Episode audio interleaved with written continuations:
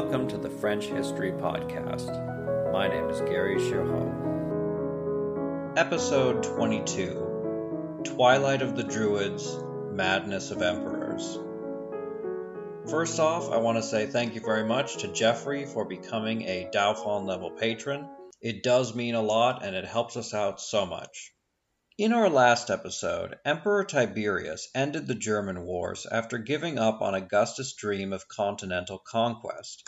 Tiberius ordered a line of forts constructed across the western side of the Rhine River so that the empire could grow in peace. After the disaster at the Teutoburg forest, this was probably a good idea. However, Tiberius' strategy had some notable flaws. First, retreating from Germania hurt Roman prestige. Second, the fortifications and the stationing of large armies even during winter was very expensive. Because these fortifications were in Gallia or bordered Gallia when Germania Inferior and Germania Superior were made provinces, the Gauls had to pay more in taxes. Thirdly, Tiberius figured that the end of the German threat meant he was no longer needed in Gallia and stationed himself in Rome where he could effectively govern the entire empire. Now the Gallic aristocracy couldn't communicate their grievances since the emperor was gone and they weren't yet allowed to enter the Senate. By 21 CE, Gallia was stable, peaceful, and prosperous.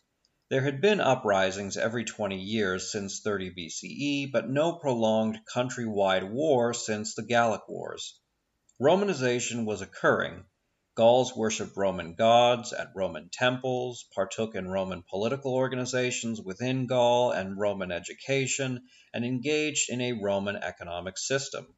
Yet even while Gauls became more Roman, they discovered that Romanization divided society into winners and losers. Many aristocrats invested large sums of money into new cities and construction projects in the hopes that they would become even richer as Rome remade Gaul into Roman Gallia. Not all projects were successful, and these former notables suddenly fell into crippling debt to angry Roman creditors. While most aristocrats prospered, there were a substantial number of bitter Gallic notables who found themselves on the losing side of this economic system. Aside from newly impoverished nobles, there was one other group of Gauls that were unhappy with the Roman system the Druids. Druids had been persecuted by the Romans going back to Caesar. Caesar claimed they were backward and barbaric, practiced magic, and sacrificed humans. After conquering Gaul, Romans discouraged Druidism and incentivized worshipping Roman gods, the emperor, and the city of Rome itself. By 21 CE, most Gauls accepted Roman religious practices since, as we mentioned in a previous episode, there was quite a lot of leeway given to their worship. Furthermore, Romans did not abolish Celtic gods, but merely incorporated them into their pantheon. But while most Gallic religion was moderately tolerated, Druidism was not. Thus, amidst the peace and prosperity in Roman Gallia, there were two groups of desperate, angry people. Two Romanized Gauls, both named Julius, decided to unite these disaffected groups. Julius Florus of the Treveri tribe and Julius Sacrovir of the Aedui were both aristocrats, Roman citizens, officers of auxiliary regiments within the Roman army, and had families connected with Rome. In 21 CE, spontaneous uprisings in the Loire Valley made Florus and Sacrovir decide to seize power in their own communities. Florus raised a small army and tried to rouse the Belgae against Rome, but instead the Belgae turned on him and crushed his meager forces, at which point he committed suicide. Sacrovir was initially more successful and captured Augustodunum. This success spurred uprisings all across Gallia. Yet not one city declared for Sacrovir or against Rome, and those fighting against the Roman authorities were clearly in the minority all across the country. The Gauls wanted relief from taxes. They did not want to fight a war for freedom they would certainly lose. The Druids and impoverished aristocrats cheered Sacrovir's rabble rousing, but that is all they would do. Sacrovir then raised an army to face the Upper German legions, but the untrained Gauls were no match for seasoned Romans. Sacrovir's forces were smashed and he committed suicide before he could be captured. This revolt was short lived and opposed by most Gauls. If anything, it showed how Roman culture and political rule was accepted by the people. But, for a while, the terror Gallicus, the fear of Gauls as uncivilized brutes who would turn against Rome if given the chance, was revived. In response to the revolt, Tiberius visited Gallia to listen to Gallic complaints and calm tensions. At the same time, he persecuted the Druids, driving them underground. For the next sixteen years of his reign, Gallia was peaceful and prosperous. In the year 37 Tiberius died, at the age of seventy eight, and was succeeded by his twenty five year old great nephew Gaius, son of Germanicus known to history as Caligula, meaning "little boots," because he accompanied his father with the soldiers at a young age. Caligula was an interesting character to say the least. He was described as a prodigy who looked poised to rule a well run, stable empire. But as he grew older, Caligula grew increasingly cruel and irrational. Why this occurred remains a topic of historical debate. Roman historian Suetonius claims he suffered from epilepsy which may have altered his mind. Other mental illnesses ranging from hyperthyroidism, meningitis, and other congenital problems may have made him irrational and prone to anger. What matters to history is that Caligula's mental illness went completely unchecked because he was the emperor. After all, how can you simultaneously tell someone to check their ego while calling them a living god.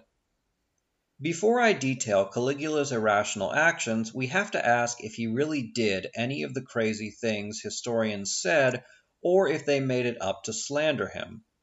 Considering that Caligula's successor Claudius was part of the same Julio Claudian dynasty and wouldn't want to be associated with insanity and cruelty, if Claudius and his successors had their way, Caligula's madness would have been erased from history or at least softened. Yet the histories go into great detail into Caligula's debauchery. This has led many historians to conclude that Caligula really did most, if not all, of what he was accused of, and his wars with gods and non existent armies were not symbolic acts of devotion, but a combination of megalomania and delusion. When Caligula became emperor, Romans rejoiced because they were tired of gloomy old Tiberius. But shortly after becoming emperor, Caligula fell seriously ill. It may have been a congenital problem that seriously affected his brain, but Caligula believed he had been poisoned. He suddenly became paranoid and cruel and killed powerful Romans without trial or evidence. Caligula distrusted the senatorial class, openly mocking and threatening them. Meanwhile he spent absurd amounts of money entertaining the masses. Furthermore, he had extravagant tastes. Literally. Suetonius claims he had pearls melted down and drank them with vinegar as a soup and served guests meat and bread covered in gold, proclaiming, "A man ought either to be frugal or Caesar. Caligula's constant spending meant he quickly ran out of money in Italy, at which point he decided to travel to Gallia. Caligula grew up in Gallia, traveling around with his father in the legions, and he liked the country. So in the year 40 he left Italy for Gallia to confiscate its wealth to fund his lavish lifestyle from Lugdunum. Upon arrival, Caligula forced Gallic nobles to present him with gifts and host him at their expense. When that money ran out, the emperor ordered his palaces in Italy be emptied of all their furniture and goods to be sold at auction in Gallia at highly inflated prices. He even went so far as to announce certain items belonged to Augustus or Mark Antony in order to drive up the value of an object. Most of the Gallic elite probably didn't want these hand me downs from Caligulist but they figured that buying these would be good for their political careers, or if they didn't, then they would face repercussions. What began as farce quickly turned to tragedy. Caligula was bleeding Gallia dry, and the money for his extravagant spending ran out. So he started accusing wealthy Gauls of conspiring against him, had them killed, and seized their wealth.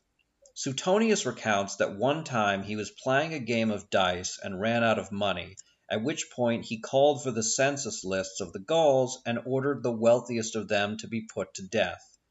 Then when he returned to the dice table he boasted to his fellow gamblers, Here you are playing for a few denarii, while I have taken in a good one hundred and fifty million. While in Gallia, Caligula undertook his famous campaigns one against Germania and the other against the Ocean. First he marched near the German border and ordered some of his German soldiers to go hide in a nearby forest. Then he led his legions into the forest and captured these Germano Roman soldiers and paraded them around his camp as prisoners of war, at which point he proclaimed himself a conqueror of Germania and hero of Rome. Apparently he enjoyed this so much he did it again and had more German soldiers in Rome's service hide in the woods, at which point he sent an army to capture them and then paraded them as trophies. I'm guessing Caligula never learned how to properly play hide and seek, since even as an adult he was telling people where they had to hide. If this wasn't crazy enough, Caligula then marched his armies to the northern coast of Gallia. He assembled his ballista and artillery on the beach, had the legions stand in formation, and then ordered a charge. So the Romans charged at an empty beach, no doubt looking for something to fight, but only finding waves and the odd crab. Once they reached the water, Caligula ordered them to fill their helmets with seashells. After throwing the worst beach party ever, Caligula took these shells and sent them back to Rome as spoils in a victorious war against Neptune. Additionally, he sent boats, which he never used in a real military engagement, back to Rome, which were carried in a triumph held in his honor. History is complicated. The story of human progress is long, messy, and riddled with controversies big and small. On Conflicted, we dive headfirst into history's most infamous events and contentious figures. We try and untangle the good from the bad, the fact from the fiction, and the monsters from the misunderstood. Was Genghis Khan a murderous butcher or a civic pioneer? Did the Allied powers go too far in firebombing the German city of Dresden at the twilight of World War II? And how did the Marquis de Sade acquire such a sinister reputation? And was any of it true? These are just a few of the tough questions we wrestle with and investigate on Conflicted. So if you love history or just enjoy a good story, please join me, your host, Zach Cornwell, for a fascinating new topic each and every month. Conflicted, a history podcast, is available on Spotify, Apple, or wherever else you get your podcasts. I hope to see you soon.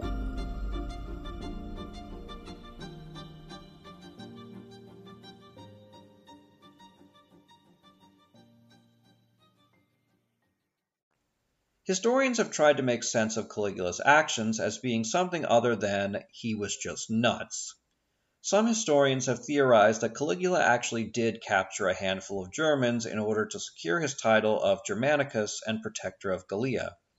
These same historians have also suggested that the seashell collecting incident was another ceremony in which a British chief paid homage to him.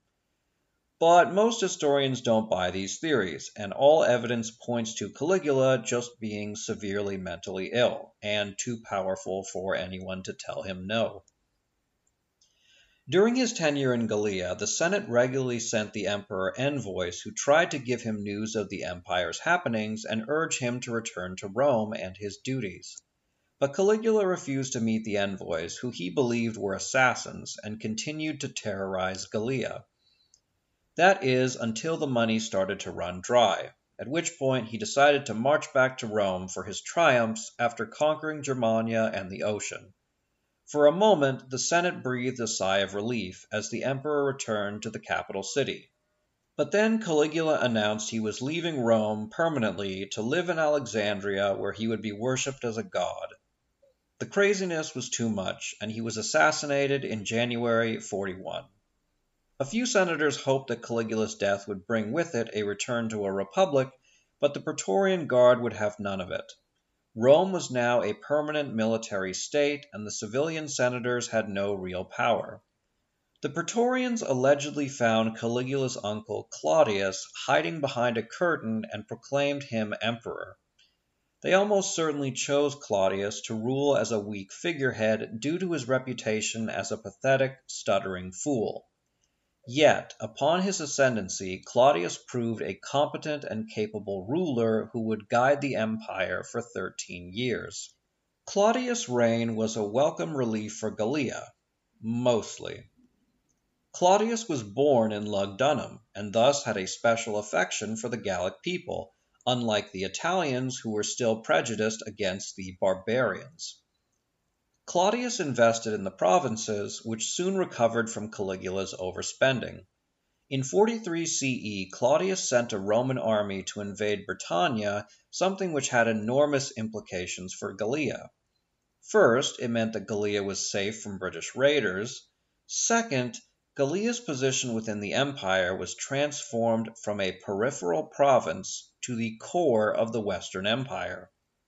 One hundred years ago, under Caesar, Gaul was an unromanized territory surrounded by barbarians far out of the reach of Rome's power. Now it was a Romanized, well developed country that was viewed by Romans as an important civilizer of the Western Germans and Britain. Finally, the conquest of Britannia meant that Gallia was a nodal point for the empire's trade. Before, it had occupied a subordinate position as a conduit between Italy and the barbarians. Now Gallic aristocracy could develop their own relations with the Britons and West Germans while under Roman protection. In addition to economic liberty, Claudius finally gave the Gallic aristocracy political liberty. By 48 CE, but perhaps even earlier, Claudius began opening up the Senate to the Gauls. This was too much for the Italians, who balked at their ancient enemy and a non Mediterranean people taking a place in the Senate. But Claudius was the emperor, so there was nothing to be done. The majority of Gaul were still subjects of the empire, not citizens, so Claudius' reforms only impacted the elite. It took another century and a half for Gauls to receive the same rights as Italians. While Claudius brought liberty and prosperity to the upper class Gauls, it came at the price of the Druids, who were brutally suppressed, possibly to the point of extinction. The emperor believed Gallia could Romanize, but only if it abandoned its superstition, and so he made practicing magic and Druidism illegal and severely punished anyone who disobeyed. In 54 CE Claudius died. Nearly all accounts claim his wife Agrippina poisoned him to put her son Nero on the throne, but the trope of the treacherous woman is so common in Roman literature that it's hard to tell if this can be taken seriously. In any case, Claudius was replaced by his grandnephew Nero. Nero was an important emperor because he was the very first to prioritize the Greek speaking East over the Latin West. Unlike all of his predecessors, going back to Augustus, he largely ignored Gallia in favor of events in the East. Nero didn't care for the West, which he viewed as backward, undeveloped, and uncivilized. He even considered abandoning Britannia for a while. Nero's reign was violent and contentious in the East particularly his suppression of the Jews, though nothing much notable happened in Gallia. In 58 CE, the Frisians attacked a Roman frontier and were repulsed. In 64 CE, the infamous fire that burned down Rome occurred, and Lugdunum sent Rome a large sum of money to help it rebuild, though ironically, it too burned down the next year and the money was returned. Nero's neglect of Gallia was probably a good thing for the country, as the Gallic elite continued to Romanize and join the ranks of the Senate without his interference. Yet a strange thing happened during this period. The Gallic elite watched Nero's debauchery, his violence, and his mismanagement of the empire not as Gauls, but as Romans, who were disgusted that he would sully the reputation of Rome and of a good Roman family name. Gallia was particularly incensed as Nero overtaxed it and Britannia in order to fund his wars in the East. Nero's poor relations with Gallia proved his undoing. There was a governor in Gaul named Gaius Julius Vindex, almost certainly governor of Lugdunum, who was descended from Aquitanian royals.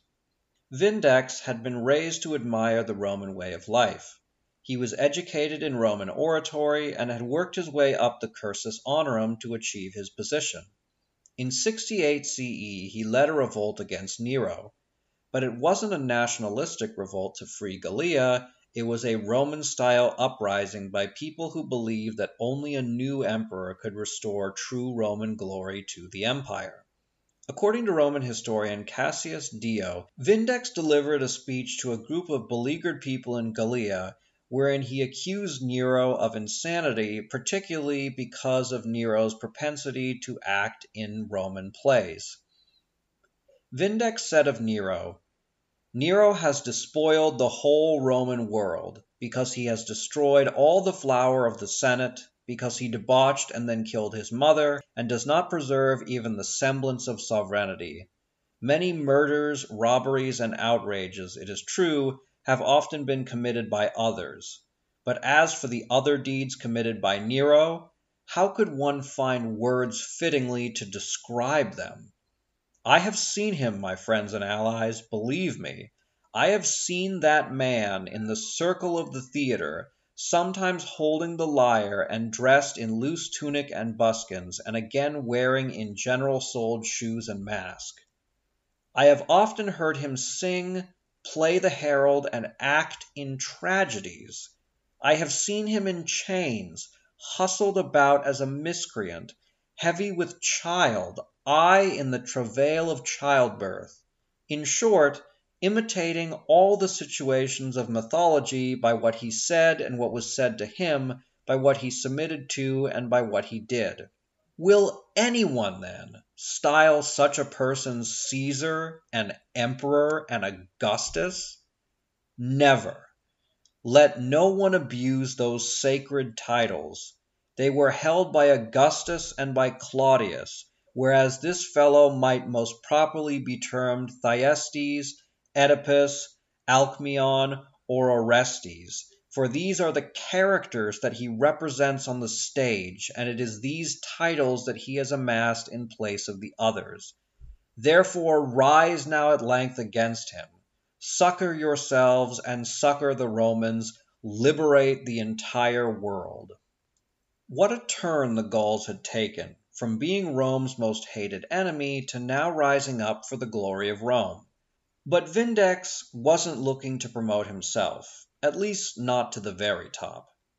Vindex understood he wasn't popular enough to replace Nero and instead announced his support for Servius Sulpicius Galba, the governor of Hispania, who claimed he would become the new emperor in order to save Rome from Nero. While Galba marched with his armies towards Rome, Civil war broke out in Gallia as some cities declared for Galba while others remained loyal to Nero. Vindex performed admirably against auxiliary armies, but he was no match for the legions stationed along the German border. The legions crushed his armies, Vindex committed suicide, and Gallia calmed down. But even as Gallia capitulated, the empire turned against Nero. The Senate tried him in absentia, and his own guard abandoned him. Realizing it was hopeless, Nero made his secretary stab him. When Galba arrived in Rome, the Senate wisely sided with him, and he became the new emperor, and ruled a long, peaceful, prosperous reign. Just kidding, things went bad real quick. Galba was an uninspired, unpopular old man.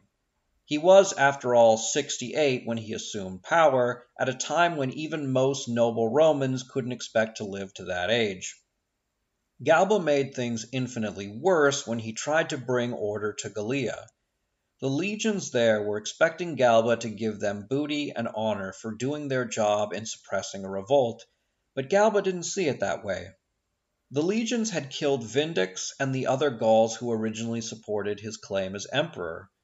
Galba gave clemency, wealth, and land to Vindex's allies, the rebels, while ignoring the legions on the German frontier. Furthermore, Galba actually punished those Gauls who had remained loyal to Nero by confiscating their land. This was unthinkable to the Gauls and to the Roman legions on the Rhine because, after all, they were just trying to be good Roman citizens who obeyed Roman laws and refused to join in with local rebellion. Now Galba was punishing them because they didn't revolt against the established Roman authority for this usurper general. This was too much for the legions and Gallia proper. While Gallia had helped put Galba in power, events there would bring about his downfall. Hell broke loose the very first day of the new year, as January 1st, 69 CE turned into the Year of the Four Emperors. As always, donations keep the podcast going, so if you would like to make a one time donation or become a patron, please consider doing so. Thank you very much for your continued support.